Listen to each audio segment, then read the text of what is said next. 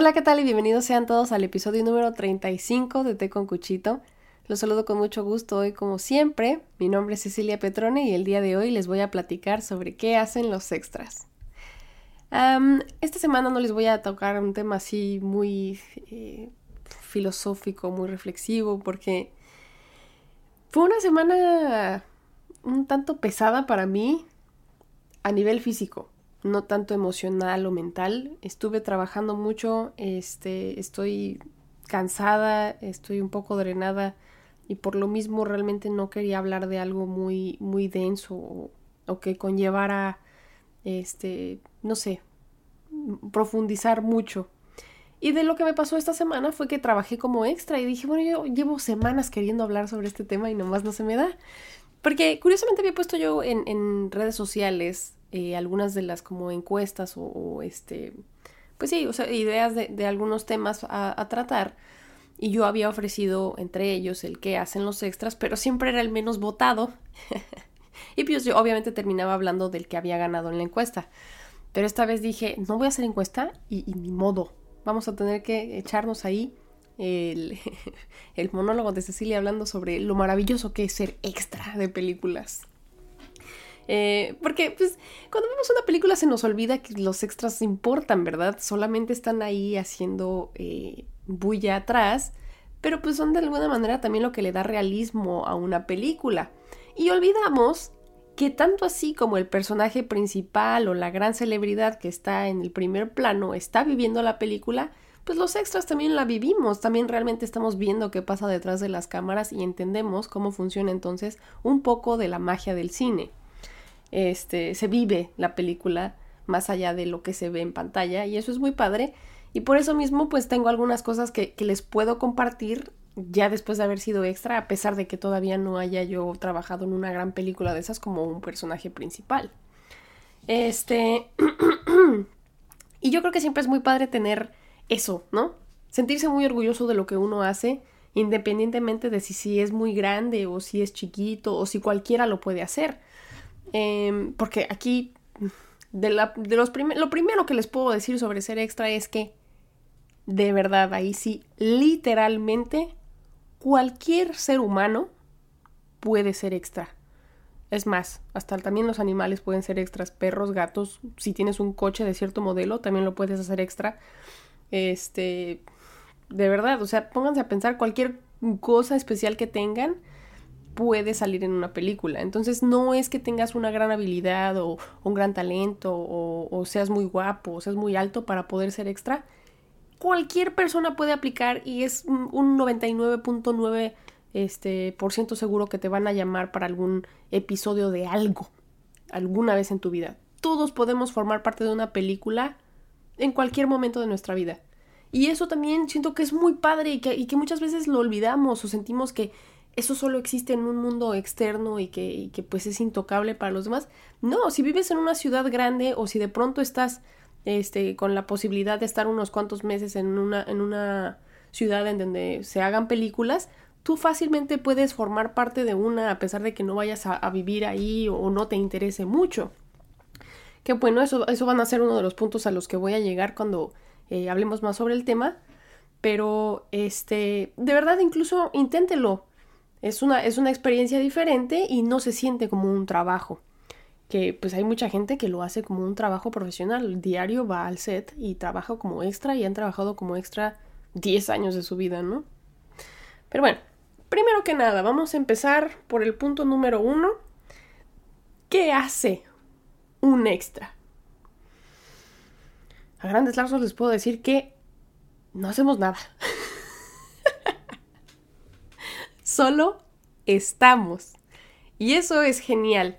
Realmente ser importante solamente por ser y por existir, creo que este es el único trabajo que te permite hacer eso. Eso y guardia de seguridad en un museo, siento yo, porque estás parado observando gente.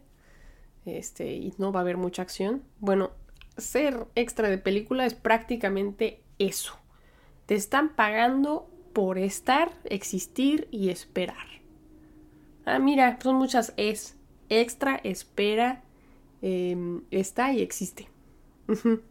Justamente eso es.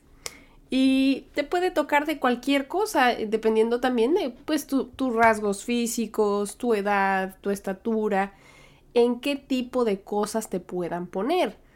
Pero recordemos las películas que más nos gustan, ¿no? A ver, ¿en dónde ocurre esa escena? No, pues ocurre en un restaurante. ¿Y quién está detrás de los que entran a robar el restaurante? No, pues está la mesera, los policías, entre comillas, todos, la familia, este, y nuestros personajes principales. Bueno, todos son extras. Realmente no contrataron un policía de verdad, no contrataron una familia de verdad. Eh, contrataron quizás a un niño, eh, otras dos personas los agarraron y dijeron, ustedes van a ser pareja y los vamos a sentar en la misma mesa, a ti te vamos a poner uniforme de, mesera y a ti te vamos a poner uniforme de policía. Y ahí están, y ese extra que hoy fue policía, mañana va a ser eh, maestro de una secundaria y luego al día siguiente va a ser bartender en un restaurante. Siempre van cambiándote el papel, no vas a ser, ah, eres el extra peatón toda tu vida. No, eso es lo padre también, que tú de alguna manera estás jugando. Estás jugando a ser sin ser porque nadie te está realmente pidiendo que lo seas muy acá porque no tienes diálogos ni nada. Pero al final conoces a tanta gente que va ahí nada más de curiosos. Porque ese también es un punto muy importante. Lo voy a poner ahorita así, este, se los aviento de una vez. Muchas veces los actores que estamos buscando, este, tener como créditos o, expandir nuestra carrera para tener mejores proyectos, llegamos a pensar que ser extra nos va a abrir esas puertas. Y ahora sí que está bien empezar con ese disclaimer. Yo invito a que todo mundo alguna vez intente ser extra. Pero si tú estás buscando una carrera profesional actoral y, tu tirada es ser el principal, ser extra no te va a acercar a nada. Y por lo mismo, mucha gente después de haber trabajado como extra siente que perdió el tiempo porque no le dio nada en, cuanto a nivel de, acercarlo a, a un papel más grande. Pero lo que no se dan cuenta es que también te está dando la oportunidad de entrar a estos sets muy grandes, producciones muy caras, muchas veces con celebridades, y aparte de que te están pagando por hacer eso, uno puede aprender muchísimo de cómo funciona todo, qué es holding, qué es este eh, todo lo, que dicen, así como pues lo de corte, acción, checking the gate, este primer este rehearsal, todo ese tipo de griteríos que dicen qué es un PA, cuál es el second assistant, cuál es el director, cuál es el operador de cámara, cuántos operadores de cámara necesita una cámara, cuántas cámaras hay en el set, este, qué es un stand-in, todo eso yo no lo sabía hasta que no trabajé como extra y son clases gratis. ¿Qué más que gratis? Te están pagando. Sobre todo si lo estás haciendo en Estados Unidos, porque en México es extremadamente mal pagado o bien ni siquiera te pagan, te piden nada más que te pares ahí, como la gente nos da curiosidad ver qué hacen en la película, pues ahí vamos de agrapa. Pero acá es ilegal que hagan ese tipo de cosas, entonces uno tiene que hasta firmar que van a, que, que tú liberas, que utilicen tu imagen en todo este tipo de cosas. Y este, además, puede que lo hagas de dos formas. Lo haces por parte de la unión o lo haces como no unión. Yo, por ejemplo, soy parte ya de la unión SAGAFTRA. Y SAGAFTRA lo que te va a eh, otorgar es un como pues el privilegio de, tener ese trabajo como algo más profesional se te va a tratar mejor, te van a dar de comer primero, te van a pagar el, lo que se te paga como extra mayormente si vas a hacer algo simple así como simplemente caminar o estar parado en un parque son 100, 187 por 8 horas. Pero regularmente en casi todos los sets, así sea un episodio de La Ley y el Orden, se van a veces a 10 o 12 horas. Y eso, si eres parte de la unión, te pagan las horas extras. Y si no eres parte de la unión, no te las pagan o te las pagan muy, muy bajo.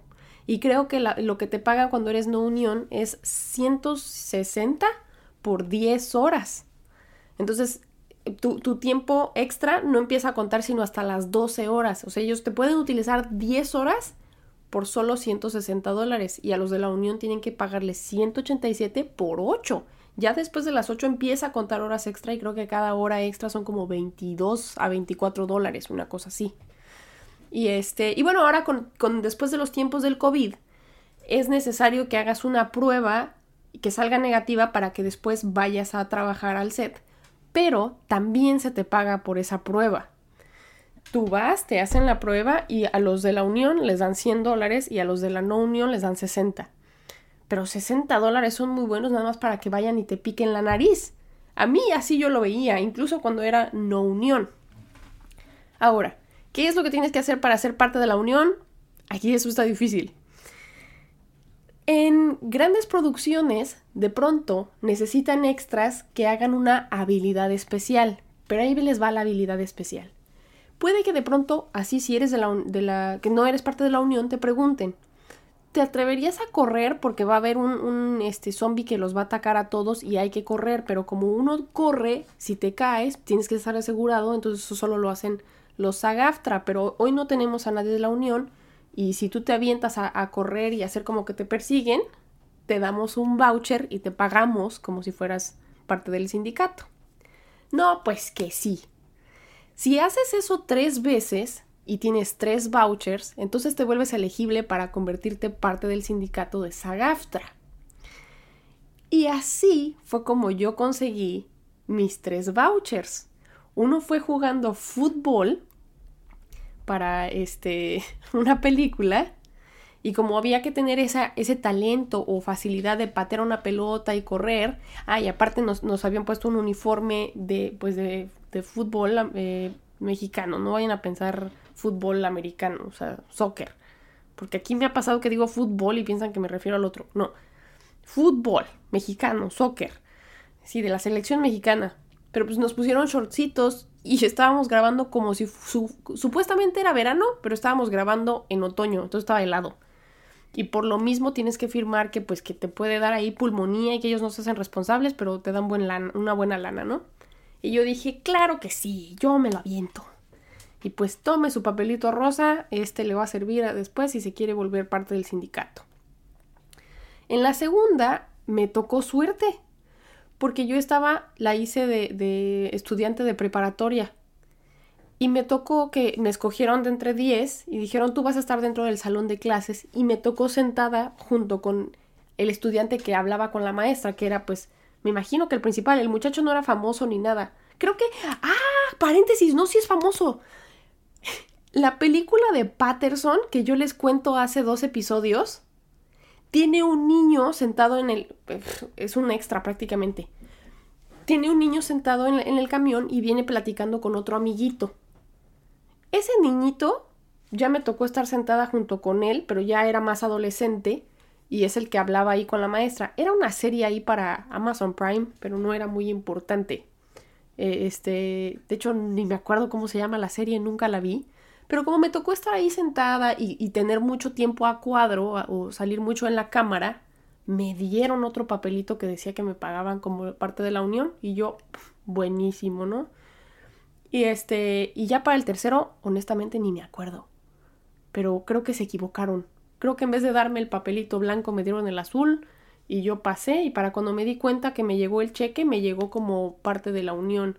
Entonces yo dije, pues ya, de aquí soy, este, y ya simplemente aplica uno eh, en línea a que le den este eh, su, su como tu tarjetita del SAGAFTRA.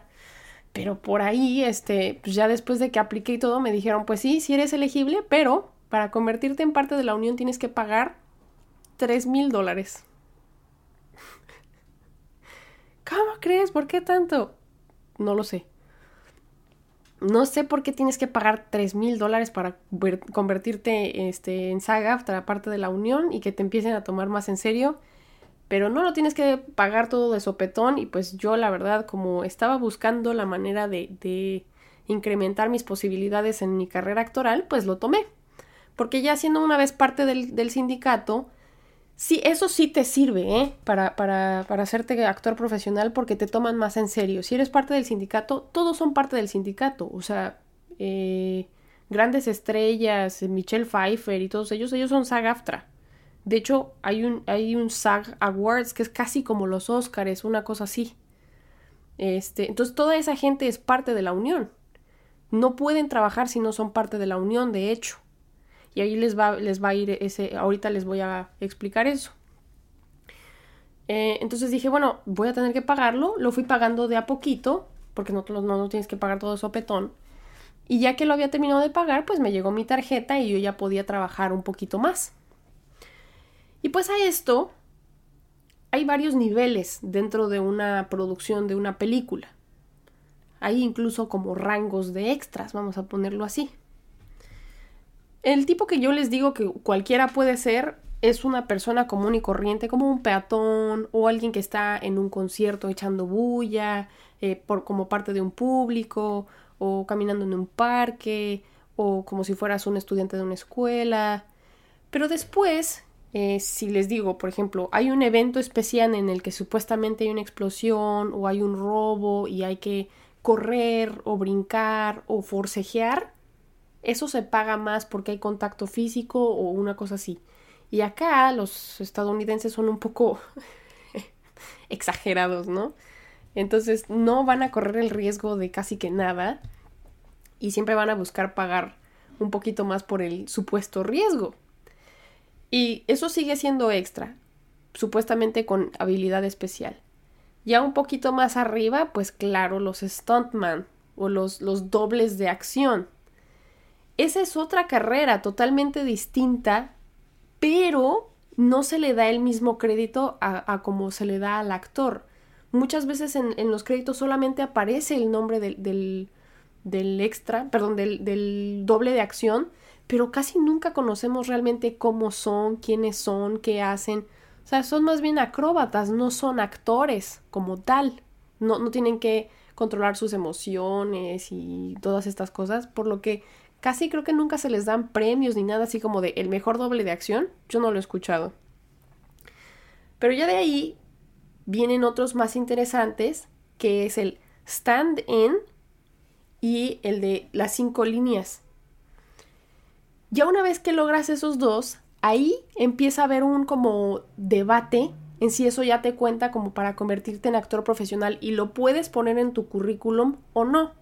Porque yo, por ejemplo, no puedo poner en mi currículum de, actriz profesional, salí caminando en la corte de la ley y el orden. No, hasta te lo venga como de poco profesional, así como de, pues eso no es actuar, eso qué, o sea, eso quítalo porque hasta te ves amateur de poner ese tipo de cositas, ¿no? Pero si te llegaran a ofrecer un cinco líneas, prácticamente eres un extra, pero no, porque ya tienes un diálogo y ya tienes que entonar o hacer sentir alguna emoción frente a la cámara. Por ejemplo, tenemos a dos abogados, yo sigo con la ley y el orden, perdón, pero bueno, estamos con dos abogados en un este, restaurancito típico y están tomando café, ¿no? Están a punto de hablar sobre algo muy interesante y de repente llega la mesera y dice, ¿gustarían un poco de más café? o una cosa así. Y ya el otro abogado le dice, no, muchas gracias. Y el otro le va a decir, sí, por favor. Y luego ella le sirve y le dice, ¿está bien negro o lo quiere con azúcar? ¿No? Y ya el otro dice, no, no, no, así está bien. Y ya la otra se va y no la volvemos a ver nunca. Pero ya tuvo ahí sus cinco líneas. Parece no ser importante, pero ya solamente por eso se le va a pagar mucho más y sí lo podría llegar a poner en su currículum, por lo que le abre más posibilidades de trabajar como un actor profesional. Y les digo, todavía hay gente que dice que pues como que eso no mucho y que mejor no lo pongas, pero hay otra gente que dice, sí, ponlo porque te sirve. Yo no lo sé, nunca me ha tocado un cinco líneas, pero si lo tuviera, yo creo que yo sí sería de las que lo ponen. Ah, sí. Yo le hablé ahí a Leonardo DiCaprio y le pregunté que si quería, este, unas papas grandes con su combo. No sé. yo sí lo pondría. Es que es muy divertido, es muy chistoso. Este, ¿y cuál era el otro que les estaba diciendo? Ah, stand-in. El stand-in es, pareciera que es otra carrera aparte, pero a mí se me hace de la cosa más extraña que hay. Porque uno como actor lo que quiere es ser visto, ¿no? Incluso como extra a mí pues me gusta porque de pronto como que me, hago un poco más alta así entre el público para que se me vea la cabecilla, ¿no? Y de pronto poderme encontrar en Netflix y decir, miren, ahí estoy, salí en la portada, ¿no? Este, a mí eso es lo que me motiva, lo que me emociona. Y al stand-in se le pagan creo que 208 por 8 horas eh, o más. Y aparte ese se le contrata recurrentemente porque lo que hace un standing es pararse enfrente de la cámara cuando están trabajando con el enfoque, con la iluminación, con el preset antes de grabar la escena. Pero como una celebridad no la van a tener ahí parada y aparte tienen que prepararla para otras cosas o bien ellos mismos se tienen que preparar ensayando o, memorizando líneas, no les van a hacer perder el tiempo ahí, por lo que contratan a una segunda persona que tenga el mismo color de pelo, la misma altura y el mismo color de piel y de ojos. Solamente para poder balancear los blancos, balancear las luces, que se vea bien. Y ya que lo tienen todo perfecto, ya le dicen a esa persona que estuvo ahí parada, bueno, ya quítate, gracias, ahora traigan a la que sí es. Pero esa persona jamás va a salir en la película. Y yo me quedaba así como de, pero qué extraño que no cualquiera pueda hacer stand-in. Tienes que ser a fuerza parte del sindicato y eso sí te cuenta para tu currículo. Qué extraño, ¿no? A mí se me hizo muy extraño, a la fecha se me hace muy raro. Pero ese tipo de cosas no las aprendes a menos que no estés ahí parado viendo cómo hace todo todo, ¿no? Y bueno, datos así curiosos que he aprendido de nada más observar. Les había yo preguntado así como de a ver cuántas, cuántas este, personas o cuántos operadores de cámara hay detrás de cada cámara. Por lo regular, uno pensaría que un camarógrafo puede hacerlo solo, ¿no? Pero en estas grandes producciones se requieren tres operadores de cámara por cámara. Ahora ellos solamente son los operadores de cámara. Uno opera el enfoque, cómo se, cómo se ve así como, ahorita por ejemplo yo en mi YouTube está enfocada mi cara y está borroso el fondo. Pero si fuese una cámara profesional, alguien podría como, como darle vuelta a una ruedita y yo me, yo me pongo borrosa y se ve atrás con, más claridad. Y eso es muy interesante de ver. De hecho, mientras están grabando, uno puede ver la cámara, pero el de foco tiene su propia pantallita que está conectada a control remoto hacia la cámara. Y bueno, luego también vemos al operador de cámara que lo único que se, que, se enfoca él en hacer es en mover la cámara para poder seguir a todos. Entonces ahí ya está el segundo. Y luego el tercero me ha tocado ver que de pronto lo que hacen es mover grúas o estar viendo lo de la luz y todas esas cosas. Pero regularmente, así, aunque sea una cámara que incluso que traen cargada, tres personas tienen que estar ahí apoyándolo, ¿no? Y yo dije, ¿qué? ¿Cómo, cómo está eso, no? Eso está impresionante. Y uno cuando está en el set, o sea, cuando ya van a grabar, este, tú puedes ver así cómo, cómo pusieron las luces y todo, ¿no? Y ves a los operadores de cámara y al director o al asistente del director. Pero ¿dónde está, por ejemplo, el script?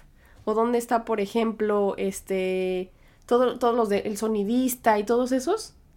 Regularmente están escondidos como en una cabañita o en un, en un como camper que es que hicieron a un lado del set y están todos así como con los audífonos que traigo yo ahorita, así viendo una pantalla, todos sentados en esas sillas como de director, que tienen sus nombres atrás. Y a uno dice sonido, script, director, asistente del director, segundo asistente del director, este, no sé qué de producción. Y ahí están todos, pero realmente no están viendo a las personas, lo están viendo cómo se vería ya en, en, en la tele.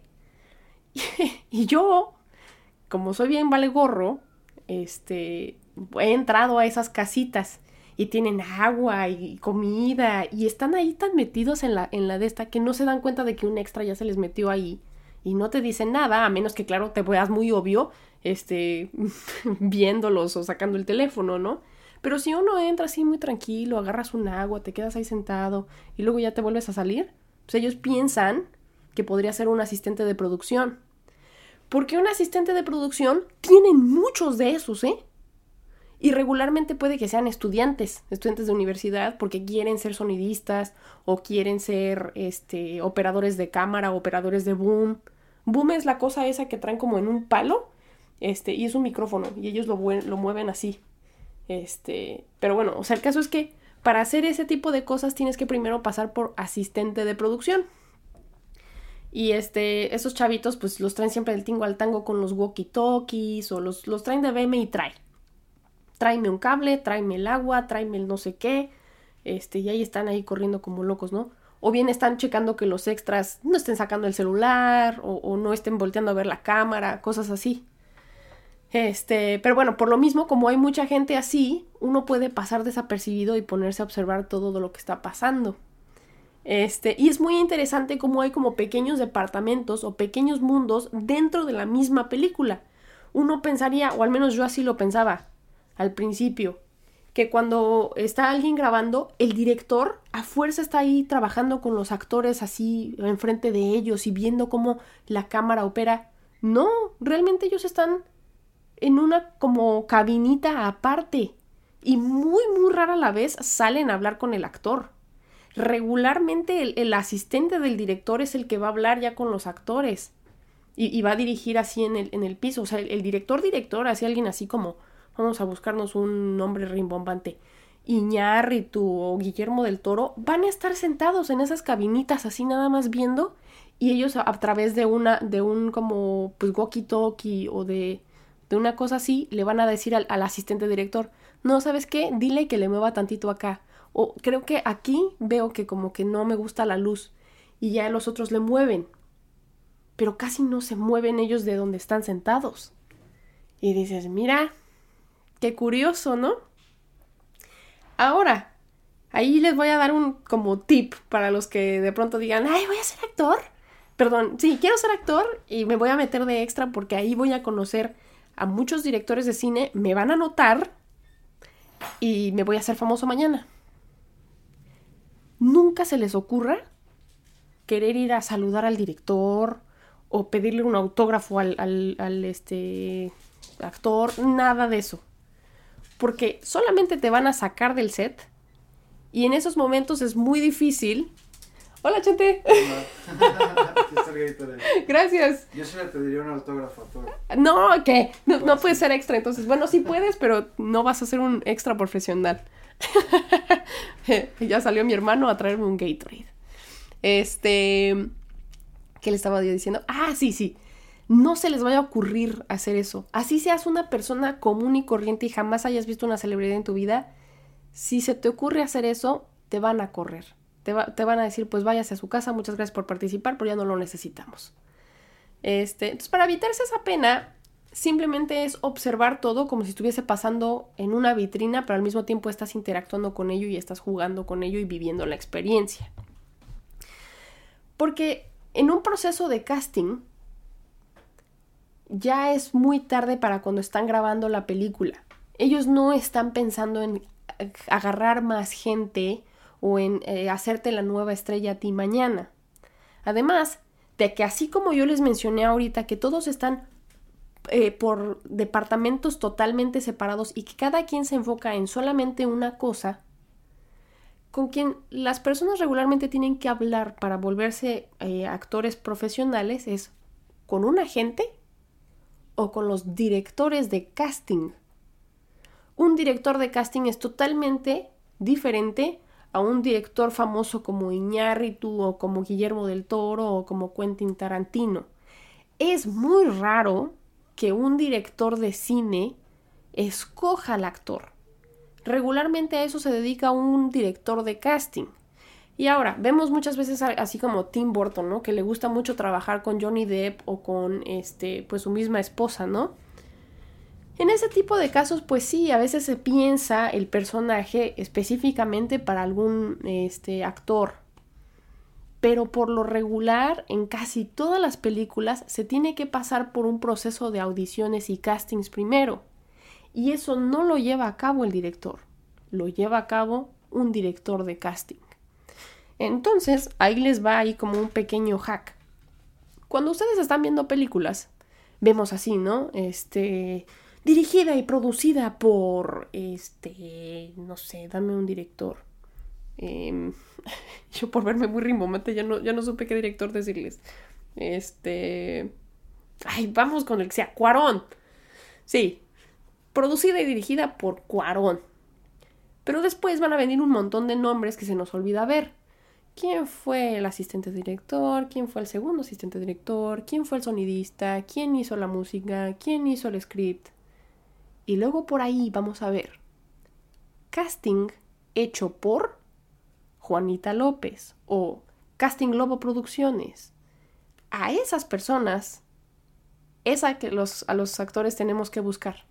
Es a quien los actores tenemos que buscar. Les puedes mandar un correo les puedes este, llamar porque tienen oficinas. Puedes buscarlos en el IMDB Pro. Sí, es una página que se llama IMDB Pro. Y ahí puedes encontrar su número de teléfono, su dirección de correo electrónico y a veces hasta la, la dirección de su oficina, ¿no? Así como de, está en la número 34, este, Avenida 8 en Manhattan. Y ya les puedes caer ahí a la oficina así como de, Oye, hola, vengo aquí a entregarle mi currículo. ¿No? O sea, ese tipo de cosas sí las puedes hacer para hacerte más visible a este tipo de personas a los que sí les importa ver nuevo talento. Porque si no, si tú sí te, se, te ocurre irle a pedir ahí a este, a, no sé, Scarlett Johansson que te diga cómo hacerte la siguiente actriz, aparte de que ella no tiene las respuestas y está trabajando en otra cosa y nada más las estás distrayendo, este, solamente estás perdiendo tu tiempo y, te va a hacer quedar muy mal. Y pues ahí les evito también que pierdan o que sientan que están perdiendo el tiempo.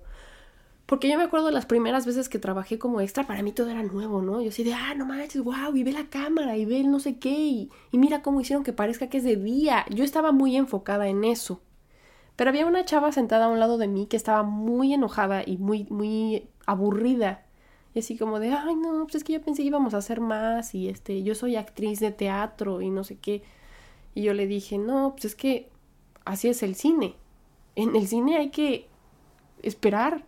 Incluso ve, ve a los actores profesionales, ¿no? Y estaba Morgan Freeman ahí sentado, nada más viendo a la nada. pues no está haciendo nada, o sea, nos toca esperar a que se en todo, ¿no? Y este, ella así como de, no, pues ya no quiero, ya no, yo creo que ya no voy a hacer esto porque nada más cierto que pierdo el tiempo. Y entre mí pensé y dije, bueno, pues sí, sí, sí, si realmente no es de tu interés ver cómo suceden las cosas más allá de lo que tú estés haciendo o aportando a la película, entonces sí, extra no es para ti, porque vas a sentir que estás perdiendo el tiempo, que no estás haciendo nada que solamente te tienen ahí de okis. Porque también puede pasar, y pasa mucho en producciones grandes, que dicen que, necesitan 30 extras, pero al final solo, solo usan 10. Porque aquí, déjenme decirles que se despilfarra mucho el dinero. Mucho. Y uno no se tiene que desmotivar porque al final te están pagando. No, no te van a dejar de pagar porque no saliste en la película. Pero para muchos sí llega a ser muy desmotivante que pues todo su día se les fue en, entre comillas, nada.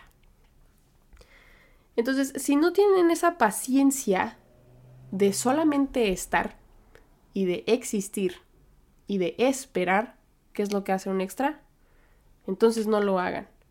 Y también no lo vayan a hacer, se lo reitero, si su tirada es ser acá el gran actor que este, lleva todo el drama y llora en el momento, porque no, o sea, tenemos mucho esa idea que porque, ay, es que Brad Pitt empezó siendo extra. Sí, Brad Pitt también bailaba con un disfraz de pollo para poder ganar dinero, para poder comer de ahí, que es prácticamente lo que yo estoy haciendo también. No me quiero volver un extra profesional ni ser extra toda mi vida, pero es un trabajo y es muchísimo más fácil tener trabajo de extra que tener trabajo de actor profesional cuando apenas estás empezando. Entonces, no se sientan desmotivados tampoco que hay que empezar por algún lado y tampoco piensen que se tienen que estancar ahí. Una vez que intentas ser extra, no te tienes que quedar ahí para siempre. Y este, ay, sí les voy a decir, hay unos hacks, ¿eh? Eh, la ley y el orden, ahorita que lo mencioné, qué pesado es para trabajar para esa serie, ¿eh? Qué pesadilla. Porque como que ya tienen tantos años haciendo ese programa que ya nadie quiere estar ahí, parece. Es como todo en la vida. Una oficina así ya que, que tiene a sus empleados de hace 20 años y que ya no encuentran propósito y que están así bien hartos, se siente en el ambiente. Así como de repente sientes muy padre trabajar para nuevos shows, porque hay un, hay un nuevo show que se llama Powerbook. Y en ese show terminas en seis horas, todos están súper motivados, tienen ideas muy frescas, las tomas las sacan súper rápido. Es como todo. Así como cuando vas a un restaurante muy nice, muy nuevo, con meseros muy, muy agradables, que les pagan bien. Así es en las películas. Y no lo vemos cuando vemos la película o cuando vemos la serie. Eso solamente lo puedes vivir si estás en la producción. Y eso también te da mucha luz para cuando ya te pones a ver la tele, las series y todo. Ya puedes ahí incluso ver dónde está entrando la luz, en dónde se habrá puesto la cámara. Te pones a observar mucho más a los extras, qué está haciendo la gente, porque recuerdas que son gente y que esa gente pudiste haber sido tú es muy padre. De verdad es, es una, es, es, algo que, que a mí me ha dejado con, con, muchas buenas experiencias y que aparte he conocido gente muy interesante. Porque regresando a eso, que cualquiera puede ser extra, muchas veces los extras con los que compartes el trabajo no son actores. Son músicos, son filmógrafos, son gente que le gusta cazar celebridades, este, son estudiantes, son bartenders, son maestros y uno termina aprendiendo mucho de eso. Porque a mí me pasa mucho que cuando estoy trabajando de barista o cuando estoy trabajando de mesera, la gente no te platica mucho de qué hace. Porque se te da ese papel de, pues tú estás trabajando como barista o mesera y no voy a tener un diálogo como si fuésemos iguales. Y cuando uno es extra, lo que más tienes es tiempo. Y muchas veces el que está sentado a un lado de ti puede ser una gran sorpresa, pero como en ese momento todos tenemos el título de extra, entonces ya todos somos iguales. Pero podría yo estar hablando con una este, editora del, del New York Times, una florista y un videógrafo. Y no les estoy mintiendo porque sí me ha tocado eso. Pero todos, como tenemos la cara de ser más jóvenes, estamos trabajando como si fuéramos estudiantes de la secundaria. Y eso de verdad es que es algo que solamente he vivido en un set de las películas. Y que muchas veces nos dejamos llevar por lo que vemos en la imagen o la magia de la película, pero mucho de la magia del cine también ocurre detrás de las cámaras. Y pues bueno, eso es ser extra. Ya son 40 minutos ahí. espero haberles dejado ahí unas ganas ahí un poco más vivas de vivir la experiencia este, en el cine, porque está abierto a todos y eso me ha parecido siempre muy genial, que hay una puerta ahí en la que no tienes que ser ni muy guapo, ni muy alto, ni muy talentoso para ver qué hay detrás de eso que nos ha seguido siempre. Y si a, ti te apasiona el cine tanto como a mí, es una experiencia que quizás te, te dé muy buenos recuerdos. Y pues bueno, esos son ya 41 minutos. Los quiero mucho, hoy y siempre.